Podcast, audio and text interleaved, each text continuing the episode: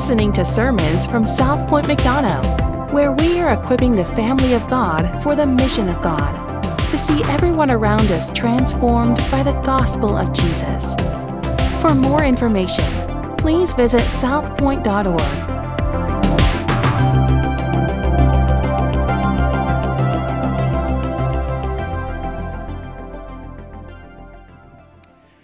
One of the movies from my childhood is Mrs. Doubtfire. And I've introduced that to my kids. It's one of my favorite movies of all time, honestly. If you're not familiar with it, Robin Williams uh, plays a guy who loses access and custody of his kids uh, in the middle of a you know impending divorce. In the midst of that, in order for him to be able to see his kids, he becomes a female nanny. And so we have this dad who begins dressing up and puts on a bodysuit to look like a woman. Now, in 2021, you probably couldn't remake this movie because they'd be like, "Is this a documentary? Like, what's going on?" But um, you know, 20 years ago, you could make this, and it was it was comedy.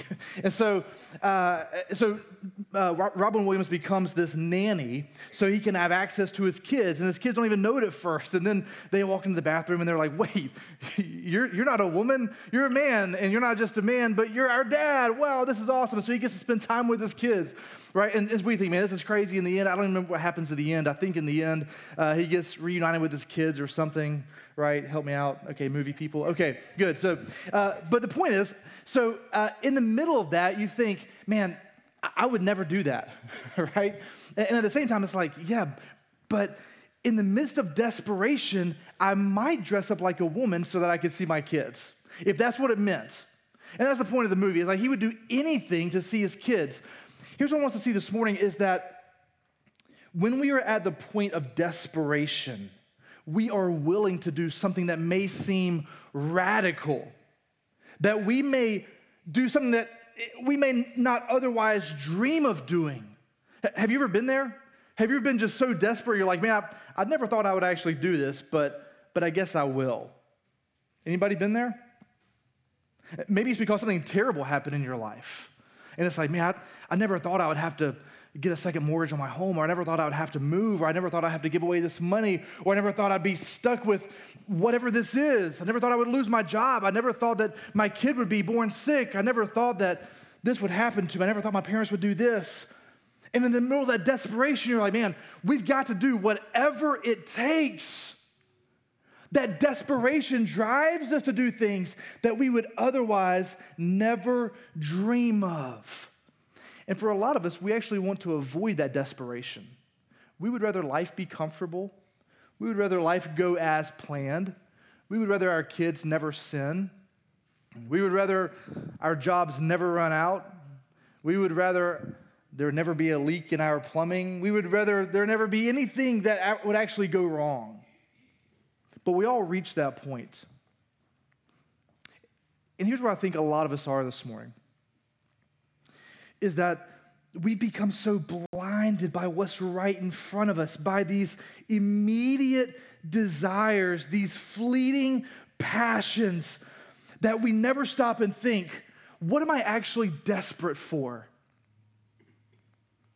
What is my actual greatest need in life? Here's the question I want to pose to you. This is on the screen. What if your greatest need is different than your most pressing desire? I'm going to flesh that out for just a second, and then we're going to take a moment and pause, and we're going to ask God to reveal himself to us. For most of us, our most pressing desire right now, it may be lunch. You may have skipped breakfast and you're just like, man, I really cannot wait to go to Guthrie's for lunch and overspend for some fried chicken. Maybe that's it. Maybe it's work related. Maybe it's family related. Maybe it, it is a child. Maybe it's your parents. Maybe, I, I don't know, whatever it is. But for a minute, can we just step back and say that that may be my most pressing desire right, need, right now? But what is your actual greatest need?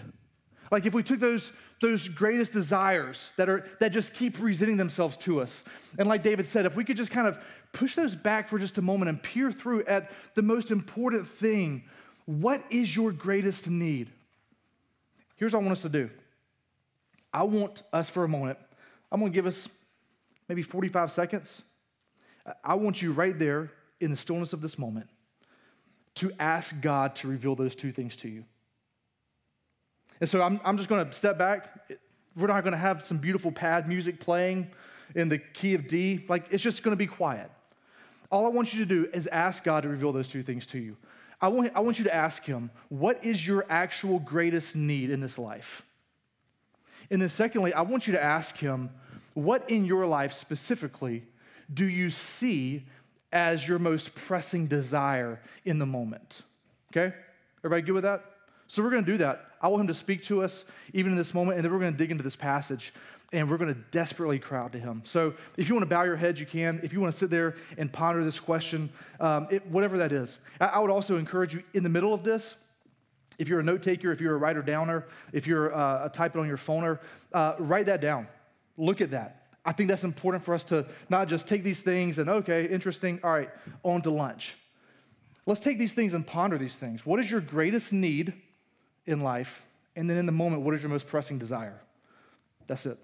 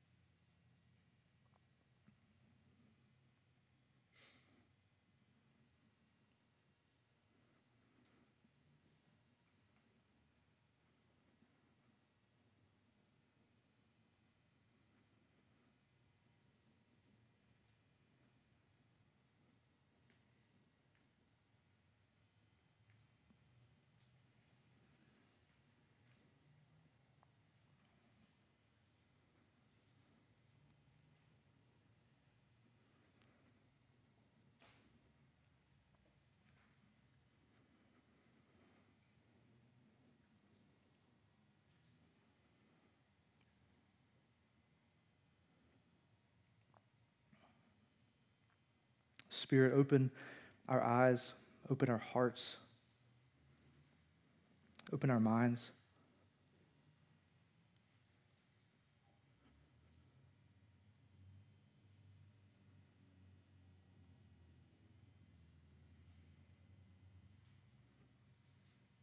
We surrender to you even in this moment now. We pray that you would move among us, your people that you would change us, that we would be desperate for you.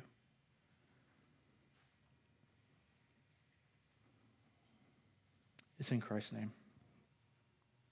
Jeff read Luke chapter 5, beginning in verse 33. Go there with me again if you would. We have three sections of this passage that we're going to look at this morning. I want us to keep this question in front of us as we look at Christ and as we look at those confronting and asking questions of Christ. So we begin in chapter 5, verse 33. And he begins here with this question about fasting. We see that right there in the header of this, of this section. And so we, we see in verse number 33 and they said to him, The disciples of John fast often and offer prayers, and so the disciples of the Pharisees, but yours eat and drink. Here's what I want to see in these first seven verses is this. There is joy in the kingdom of Jesus. There is joy in the kingdom of Jesus. Amen? I, I can just pray, we can go home. I told Jeff this morning, I said, you, have nobody's ever not liked a short sermon. So maybe that's it. but there is joy in the kingdom of Jesus. We, we see a few things here. First, we see verse 33 and they. Who is the they? When I first read this passage, I was like, oh, the Pharisees, the stinking bad guys. But the, the, the they, if you look back at verse number 29, is actually the people who are at the party. We'll get to the Pharisees in just a minute when, when we get to chapter 6. But we have here these party goers. And so we have this, this party that's happening, and they're beginning to ask Jesus, wait, Jesus, your, your folks are partaking of this party, but John's disciples, they were fasting. Why is it okay for them? Right? In verse 34, Jesus said to them, Can you make wedding guests fast while the bridegroom is with them? So we have to understand this idea of fasting. Here's why fasting is important. Fasting in the Old Testament was required one day out of the year, and that was the Day of Atonement. When we get to the New Testament, by the time we get to the New Testament, the Pharisees, the scribes, the Sadducees, most of the religious folks, they had begun fasting on Monday and Thursday, every single week. And it had become required. It was part of what they did. But Jesus here, he's not saying, well, let's keep up those traditions, those man made traditions. That was all man made at this point, what he's saying is, yeah, keep fasting. And we see him recommending fasting at other points. We're actually going to see it in the next chapter, chapter six and chapter seven. He's going to talk about fasting. Because here's the way that fasting was supposed to be applied in the New Testament it was supposed to be voluntary. And according to the scriptures, the Old Testament scriptures, you fast for the Day of Atonement, but you can fast whenever you like. But there's two main reasons that you would fast. It was not because the law told you to, again, that's just one day out of the year, but you would fast to have a sharper, a deeper understanding, a more intimate understanding of who God was. There was one reason to fast. The second reason to fast was out of repentance, out of sin, out of sorrow, out of death. Uh, someone close to you was sick, and they would go and they would fast at that time. That's why they would fast. But here, notice what Jesus says. Can you make wedding guests fast? So he's here at this party, and they're like, Why are you not fasting? The reason he's not fasting is because it's party time. It's not fasting time. So in the Old Testament, they would fast because they were looking forward to the time when this bridegroom would show up. The bridegroom through the Old Testament, you can look at Isaiah 62, you can look at Hosea 2. It's this, this picture, this image. This groom and this bride is an image of the relationship between God and his people. And if you've been around church, you're mostly familiar with that. And we have that image carried on until we get to Revelation, when we have Jesus, the groom, who comes down and gets us, the church, the bride. But notice what Jesus says right here. He says, right now, it's not time to fast. This is a time of joy. Because Jesus is saying, I am the shadow of the Old Testament. I'm the symbol that has come to fulfillment. The bridegroom is here. So we look at redemptive history, we have creation, and this is, you know, big four areas, of, four movements of scripture. We have creation, fall, redemption, and restoration. And so we're created in the image of God. We have Adam and Eve. And then they sin. We have the fall a few minutes later in Genesis chapter 3. So then we have all of the Old Testament looking forward to this coming Messiah. And we've seen already, Jesus is like, remember a couple weeks ago, he read out of Isaiah, chapter 62. He says, By the way, this is being fulfilled in your midst. Chapter 4 and verse number 19, he says, This is the day of the Lord. In other words, he's saying, no more fasting, no more sorrow, no more looking ahead. He's like, look right now, I have arrived. Now is the time to party. That's what he's saying. The kingdom of God has begun. So, verse 34 why are you going to make them fast when the bridegroom is with them? Here he's talking about, obviously, talking about himself. It, it's like if you go to a birthday party for a kid or for anybody, honestly. Uh, if you go to a birthday party, and it's like, hey, time to, time to cut the dessert, time to cut the cake. And you go in, and there's actually a pile of broccoli there. You ever been to a birthday party like that where they serve broccoli as like the treat? No, you haven't. You serve cake. Like you're, you, it's expected. You don't go to a birthday party and they're like, you know what, we're not, we're not doing cake at this one. We're uh, a little, little too healthy. We're just trying some different things. You don't do that. It's inappropriate. Don't ever invite me to a party where you don't serve cake. I will leave. like that, it's just inappropriate. You don't do that. The same is true here. Is it necessarily wrong to serve broccoli at a birthday party? I guess not. My reaction to you would be wrong. but here, Jesus is not saying, hey, do not fast ever. Fasting is wrong. Notice what Jesus says it's inappropriate we should be celebrating that the Messiah is here, the kingdom is here. But then notice in verse number 35, the very next verse, Jesus says, The days will come when the bridegroom, Jesus, is taken away from them, and then they will fast in those days. So he says, when Jesus is here, when the presence of God is here, there is joy. He's pointing here to his crucifixion, to him being rejected, to him being put on the cross. So some of you are like, well, yeah, my, my life isn't just full of joy. Jesus is not back yet for his second coming. So how do we reconcile these two things? And the early church would say the same thing because when Luke is writing this, Christ has already gone back up into heaven. We, we know from the early church, in the midst of persecution, in the midst of sorrow, in the midst of calamity, in the midst of death, like we just heard about from the, the Christians, the, the missionaries that are in Haiti. That's not a time, hey, sorry guys, we're up here in McDonough, Georgia, just partying it up. No, we should feel for those folks. That's why we pray for them. We should be fasting over those things because there is sorrow now. And so we have the advantage of looking back at Luke chapter 5 and also looking forward. But notice when Jesus is here, he said, Yeah, there's going to be a time for fasting. 2021, this is a time for fasting. Verse number 36. He also told them a parable. No one tears a piece from a new garment and puts it on an old garment. If he does, he will tear the new, and the piece from the old, from the new, will not match the old.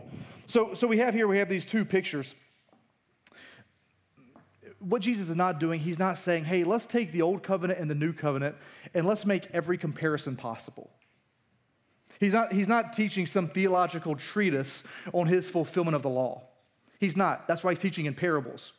And that's why he doesn't go on to explain the parables necessarily. He's like, let me just give you this, and then we're going to get back to the old wine. That's what he does. We're going to get back to the good stuff. You can keep reading to the end of the chapter if you want to. That's where he gets to. But here's what he's saying He's saying there's this old garment, there's this new garment. This patch from the old garment, you can't put it on the new garment, from the new garment, you can't put it on the old garment and think it's going to work.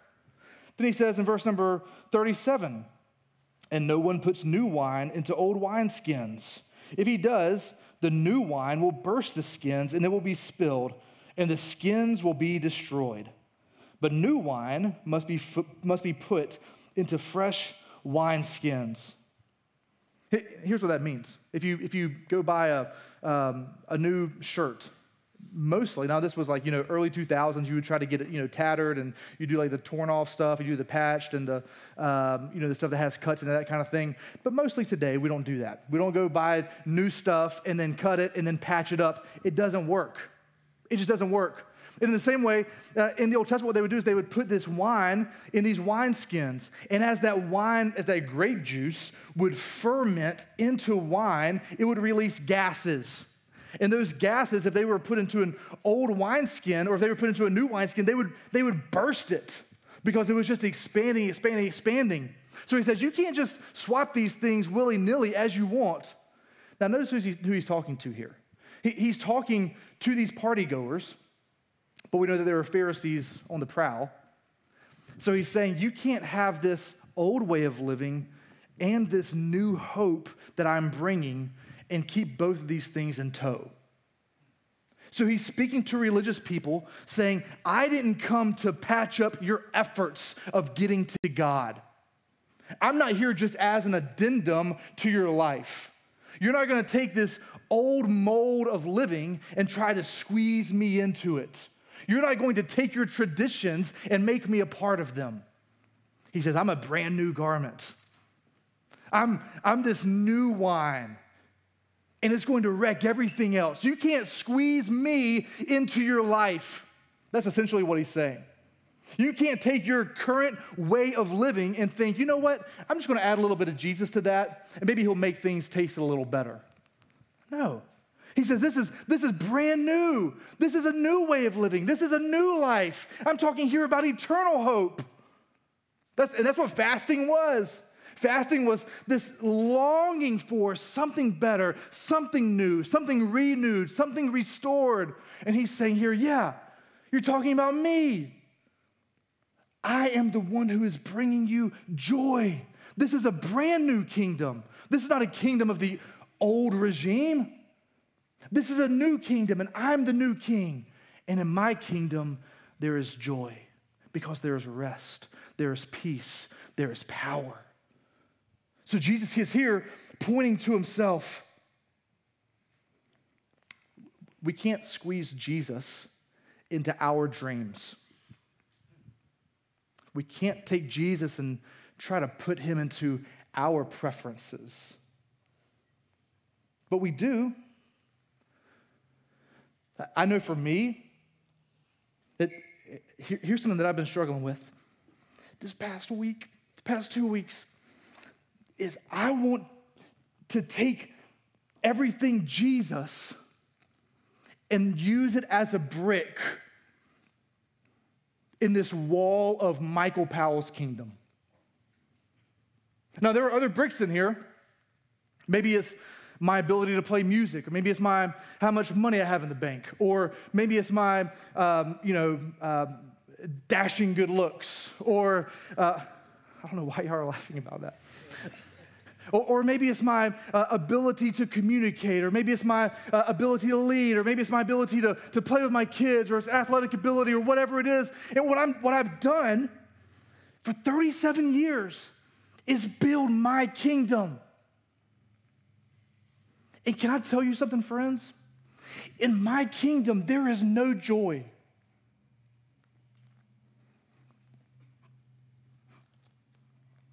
In my kingdom, you mean tell you what is what is the language?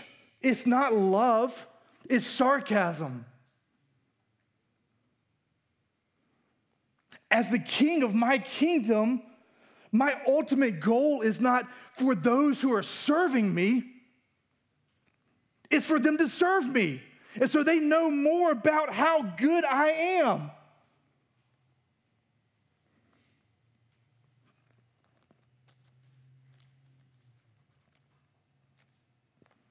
Jesus says here, he says,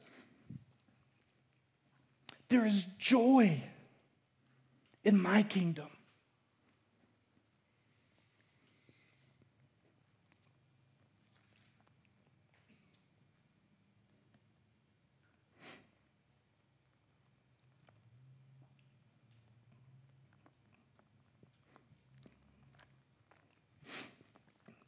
And this isn't in my notes. But I am sick and tired of living for my kingdom and building my kingdom. Because when I look around at the relationships in my life, all I do is suck the good out of those relationships. I am not life giving.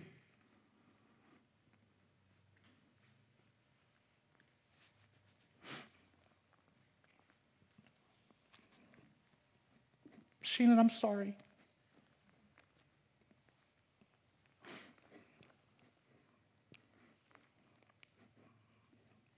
I've spent years loving you the way that I want to love you.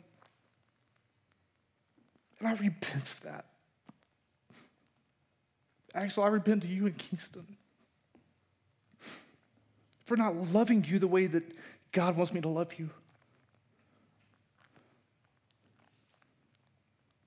I repent to the staff that I work with. Chris is back there serving kids. I, have used him for my kingdom. I've not loved him well. I repent to the folks I've played music with for years, especially you, Jake. It's been for Michael Powell's kingdom. And it's not a joyful place to live. I don't know that.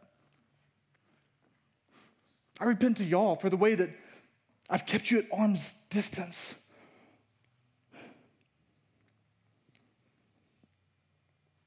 Rather than loving you well. I, and I'm sick of it. People get they get mad about a lot of stuff. It's a church, right? And that's okay. I'm going to repent to them too. We're not perfect. I, am tired of li- living in an echo chamber that, that is, I want to surround myself with people who want to tell me how good I am. And I'm, I'm done with that. A couple weeks ago in my life group, somebody said, they asked me, they said, What is your number one area of sin? And I said, I'm gonna let my wife answer. And that is a gutsy move. and she said, Michael is never wrong. I said, Let me clarify that. I said, I think the word you're looking for is self righteousness. That's my struggle. And my fear is that when I die, whether it's on the way home or when I'm 110 years old, is that what I'm going to be known for is everything else, every other brick in my kingdom that I've built. And it's not going to be known. I'm not going to be known and remembered by the way that I loved people with the love that I was shown in Jesus. And I don't want to live a life like that where I'm scared of dying like that.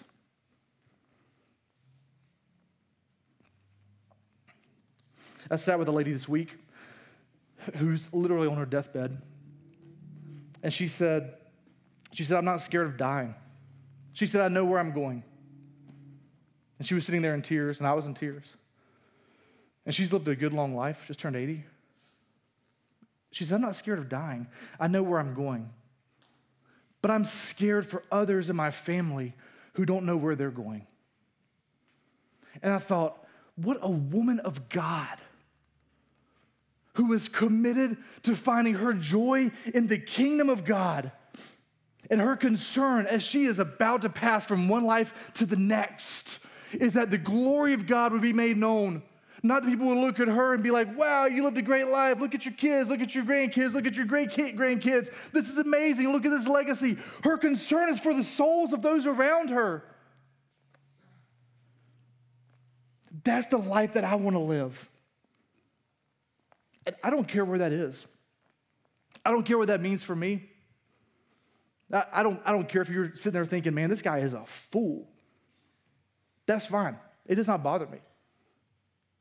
I sat with a couple brothers this week over tacos, and I said, I don't, I'm, I'm done caring if people look at me if I raise my hands while I'm singing.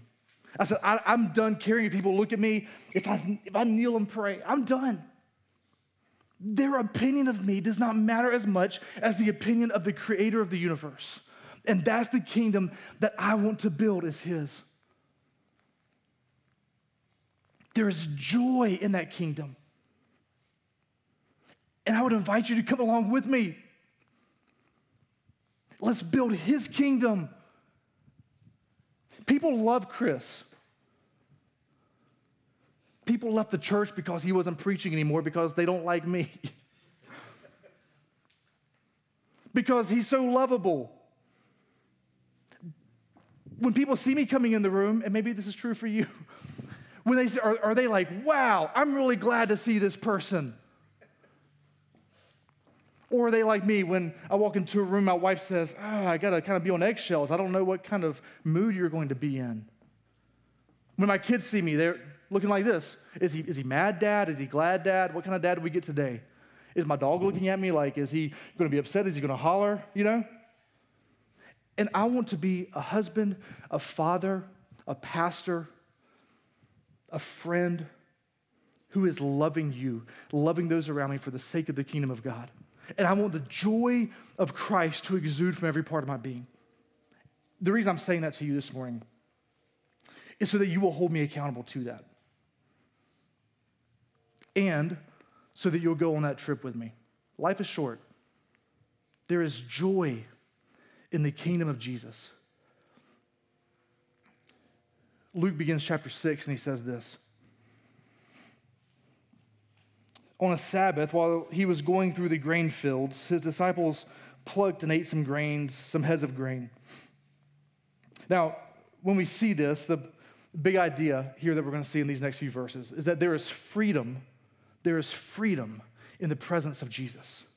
There is freedom in the presence of Jesus. We're no longer constrained, but there is freedom in his presence.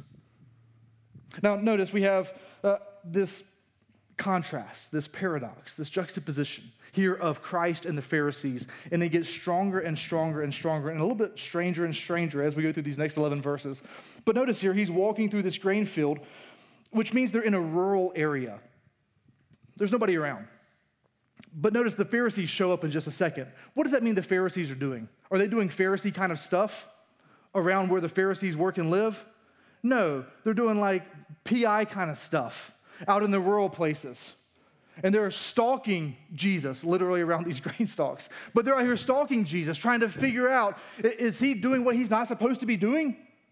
Are they, or is he breaking uh, our rules, the rules we've made for the Sabbath? These are the kind of folks that Jesus is dealing with. Now, Pharisees and scribes, here's the best way I could think of them, because they, they, I think they get a really bad rap a lot of times. And sometimes maybe it's too bad, and sometimes we focus on the wrong things. But, but here's, here's the bad part of Pharisees and scribes, Sadducees, those kinds of folks, is they offer wrong thoughts on how to follow Jesus. That's the problem. Is they're not saying, here's what Jesus said, follow him in this way. They're like, yeah, here's what Jesus said, now let's try to follow him in a different way. And sometimes those ways look okay, but they're not because it's not the way that Jesus said to follow him. They want to make everything, they want to make your life a paint by numbers. So here's what it means to follow Jesus is put uh, yellow every time you see the number four and put an orange on the number six. And they want everybody's life to look the same. Rather than saying, man, we are all created in the image of God. We've all got our problems. We've all got our strengths. We've all got our weaknesses. And in some way, we all glorify God together. That's not what a legalist says. A legalist says, I want you to look just like me. That's what the Pharisees are saying here. Now, notice how they mess up the Sabbath. So on the Sabbath, now, before we talk about how they mess up the Sabbath, we understand the Sabbath. Now, if you broke the Sabbath, it was punishable by death. It's a big deal in the Old Testament. So we're not, it's not a trifling thing. But here's what the Pharisees did is they took the law of the Sabbath. Hey, don't work on the Sabbath, glorify God. And they had this book called the Mishnah. Everybody say Mishnah. Okay, make sure you're still with me.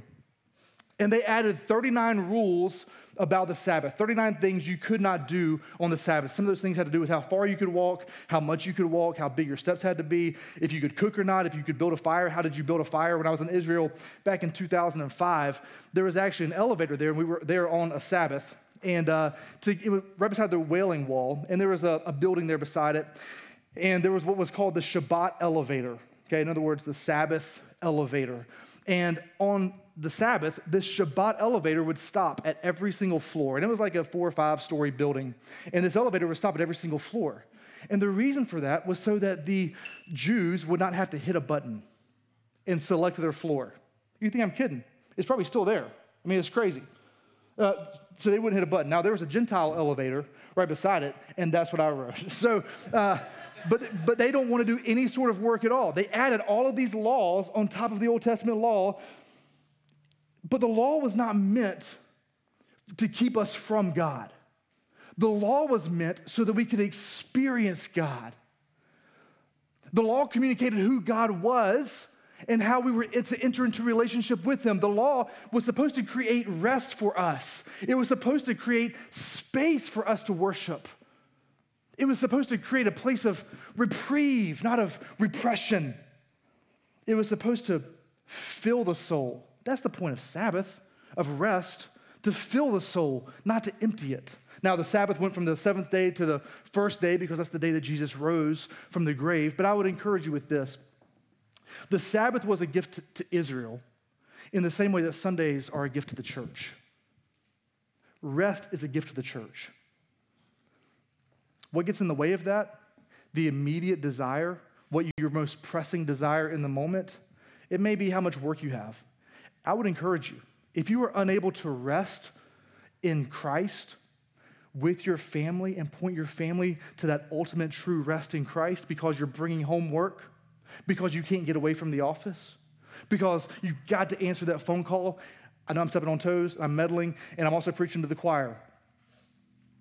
If, if that is your life, if you cannot get away from that work, I would challenge you and say, we've got to be pointing our families to rest in Christ. Gathering with the family of God is one of the ways that we do that. This is life giving.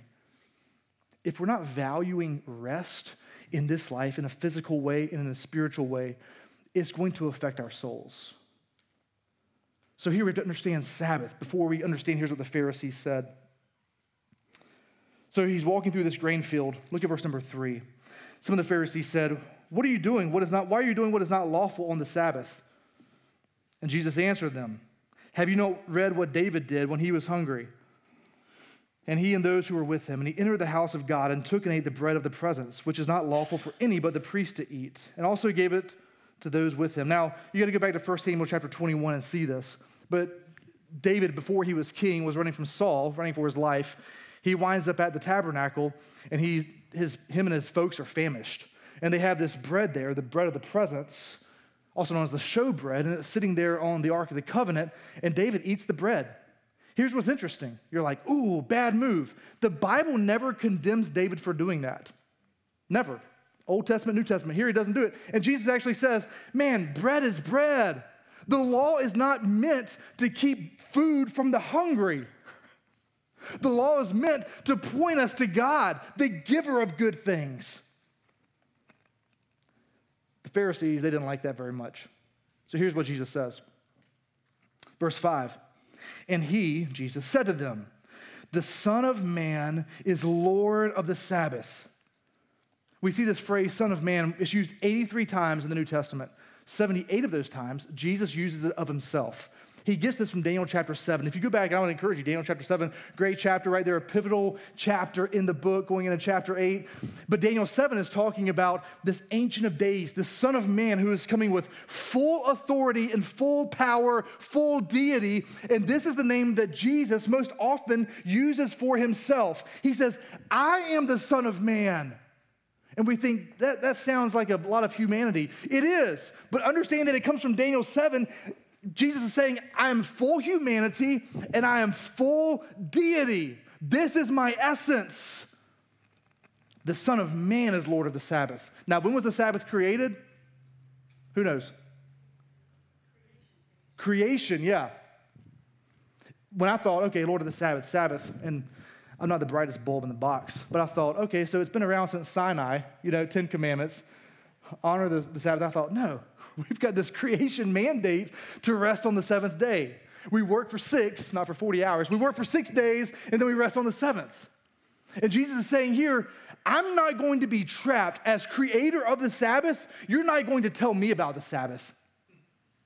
He says, I'm the one who created it. It's for me, it's for my people so they can know me. He's not going to be trapped by it. I, and I would ask this we can consider the Sabbath, but he's pointing here, he's saying, I'm Lord of all things. I'm Lord of every area of life, of the things you do, of what happens to you, of the good things that you experience, of the rest that you take. And I would ask you, how do you respond to the lordship of Jesus Christ over every area of your life? And this would go for a lot of us who are struggling in particular areas of sin. And you know it's sin because the lordship of Jesus Christ would require you not to look at that, or not to spend your money on that, or not to speak that way, or not to meditate on those thoughts, or not to go there. So if you know Jesus is Lord over all those areas, do you make excuses for those things? Or do you pursue holiness? because in pursuing holiness, we experience freedom in Jesus. And that's the point of this passage. In the presence of Jesus, there is freedom. He is the Lord of all. Then we get to this last section. Here's what I want us to see from this is that there is healing in the name of Jesus. There is healing in the name of Jesus. So on another Sabbath, he entered the synagogue and was teaching, and a man was there with his right hand withered. And the scribes and Pharisees, again, the arch nemesis, watched him to see whether he would heal on the Sabbath, so they might find a reason to accuse him. Now, notice their, their intentions are very clear here by the author Luke. No, notice their intentions are they want to find something wrong with Jesus. There's this confirmation bias that's happening. We're going to find something. We, we know he disagrees with us, and so we know he's wrong, uh, so we just got to find the reasons for it. That's all they're doing. Stalking in the grain fields, trying to find out if he's going to heal somebody on the Sabbath. But, but again, I told you there was this, this dichotomy between these two groups, these Pharisees and the Savior of the world. Notice where that apprehensive nature, where that accusatory nature gets them. So they're, they're looking for him, looking for a reason to accuse him. But look at verse number 11. But they were filled with fury after he heals this guy, and they discuss with one another what they might do to Jesus. So compassion was the problem for the legalist. They were so pure that they couldn't even have compassion on a guy whose hand was withered. They were such good people, they were so religious, they had everything together, at least externally, that they couldn't rub a couple of heads of grain together on the Sabbath, but they could plot Jesus' execution. That's how religious they were. Wow, congratulations, guys.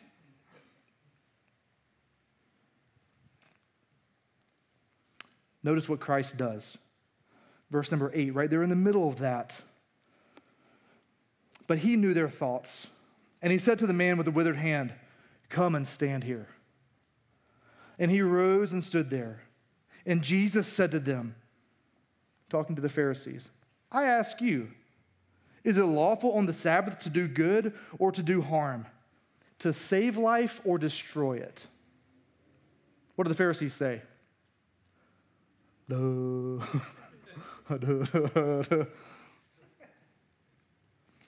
After looking around at them, I, I imagine he asked that question. He's just like, You're not even Pharisees and you feel awkward, you know? He says, What am I supposed to do here? After looking around at them all, he said to them, He said to him, Stretch out your hand.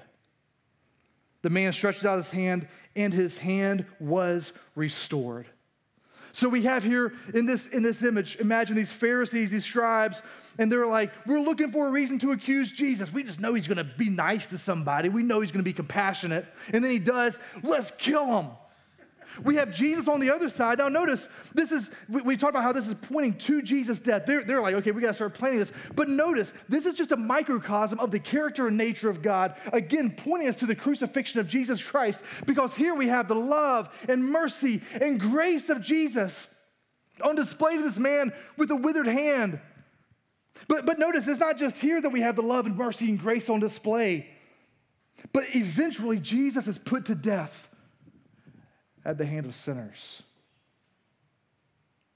He's beaten. There's a crown of thorns that's put on his head.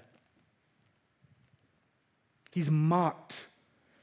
He's further accused. He's condemned. His blood is shed. His skin is torn from his back. His beard is plucked from his face. He is beyond recognition, even by those who are closest to him. He takes his cross after being nailed to it. There's vinegar mixed with urine that's being shoved in his face. And what does he do? He continues to show the same love, grace, and mercy because he pays the penalty for our sin with his perfect life, his perfect death. It was poured out for us so that we could be redeemed, so that the penalty would be paid, so that now when God the Father looks at us, he doesn't see nasty Michael Powell building his own kingdom. He doesn't see fill in the blank with your name, but now he sees the blood of Jesus Christ that has been shed to cover us. So that when the Father looks at me, he says, Michael Powell, approved. You can come and talk to me. You can be in relationship with me. He looks at me and he says, Yes, come to me. Come into my presence. Come into my kingdom. Come be part of my name. Because in my name, in my kingdom, in my presence, there is joy, there is freedom, there is healing. But the good news of the gospel is that it doesn't stop there. Three days later, after Jesus is put into the ground, he rose again to life. So not only are we approved in this life, not only when the Father looks at us does he say, Yeah, you're my son, because of the finished work of Jesus, but now we get to be with him for all of eternity because Jesus Christ has conquered hell, death, the grave, and sin for us. That's really good news. Galatians chapter 5, the first six verses talk about how Jesus didn't live according to the law. It says, but it was because of faith and love that he lived for us so that we could live in the exact same way. So here, we see this love and mercy and grace of Jesus on display to this man, but it points to the love and mercy and grace that we're going to see on display on the cross. In the name of Jesus, there is healing. Jesus doesn't say, I did all these things so that you could paint by numbers. He says, I did all of these things. I completed this work because I want your heart. I want your passion. I want a relationship with you. And I would ask us this morning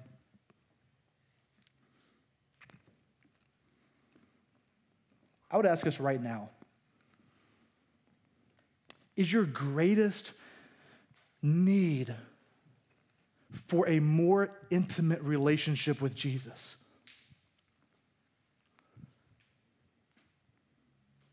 I would say it probably is. Because that's how we were made, was to be in relationship with the creator of the universe. But do we always feel that? No. We feel that tug from these fleeting desires for our affections to go somewhere else. And Jesus says, My kingdom is here. Come be part. My presence is here. Come experience it with me. My freedom is here. In my name, there is healing. I put a list of words up on the screen. Maybe these, maybe you fall into one of these three categories, uh, and maybe these words describe you. The first set of words is this. Maybe your life feels this way. Or you're like, man, I'm, I'm struggling. The presence of God does not feel real to me. I know that might, that might be my, my, my deepest need. But here's the way that I feel. Here's what I'm experiencing. Maybe this is, maybe this surmises your existence right now. Maybe your life feels mundane. Maybe you're overwhelmed with discouragement or despair or worry, or you're even in the pit, the very bottom of depression. Can I tell you this? There is joy in the kingdom of Christ. His burden is light. His burden is light. Turn to Jesus. The Westminster Confession, it says, our, what, what is the chief end of man? To know God and to experience Him fully. There's joy in the kingdom of Jesus. Here's the next set of maybe things that you would be identifying with? Does your life feel meaningless or directionless or a lack of purpose? Or you're just like, man, I'm just overall just weak. The truth of the second section here is that there is freedom in the presence of Jesus. And I thought, what's the, I thought, what's the opposite of freedom? You know, in our 21st century American minds, we automatically think slavery. But, but I think meaningless and directionless is the opposite of freedom. Because even in Christ, we're to live the way that He has commanded us to live. And with that, we find purpose, we find meaning. Your greatest need is knowing the presence of Jesus more. That is your greatest need. That's our church's greatest need. That's your children's greatest need. That's this community's greatest need. That's the lost's greatest need is knowing the presence of Jesus more. Lastly, here's the next, here's the last set of maybe these words describe you. You would describe your life as brokenness or as damage, neglect. Maybe you're just finished. Maybe there's an overwhelming sense of hopelessness that you can't seem to shake. Can I tell you this morning that there is healing in the name of Jesus? Whatever that looks like for you, you're just like, yeah, but you don't understand the situation. You, you don't understand the situation with this man. He had had this affliction from the time that he was born, this withered hand. There is physical healing in the name of Jesus. There is mental healing in the name of Jesus. There is psychological healing in the name of Jesus. There is spiritual healing in the name of Jesus. The reason that Jesus heals physically this man, and we saw it earlier in chapter 5, we saw it in chapter 4, the reason that he does is to prove that he is healing us and forgiving us spiritually because we can see the physical, but we can't see the spiritual side of it. So Jesus heals this man to say, When I say that I'm going to heal you, it is true boom, withered hand be healed. Which one of those categories do you fall in this morning? Because all of these point to the Savior of the universe. And I would plead with you this morning that you would turn your desperation, whatever you are most desperate for, I pray that you would turn that desperation from your most pressing desire to your greatest need. Because your greatest need is knowing more the presence of Jesus, experiencing his love, his mercy, and his grace. And when you do that, friends, He's going to do more in and through you and for you than you could ever dream possible. Whatever you're struggling with, something that happened to you, something that you just can't shake, a particular sin, self righteousness, turn to Jesus.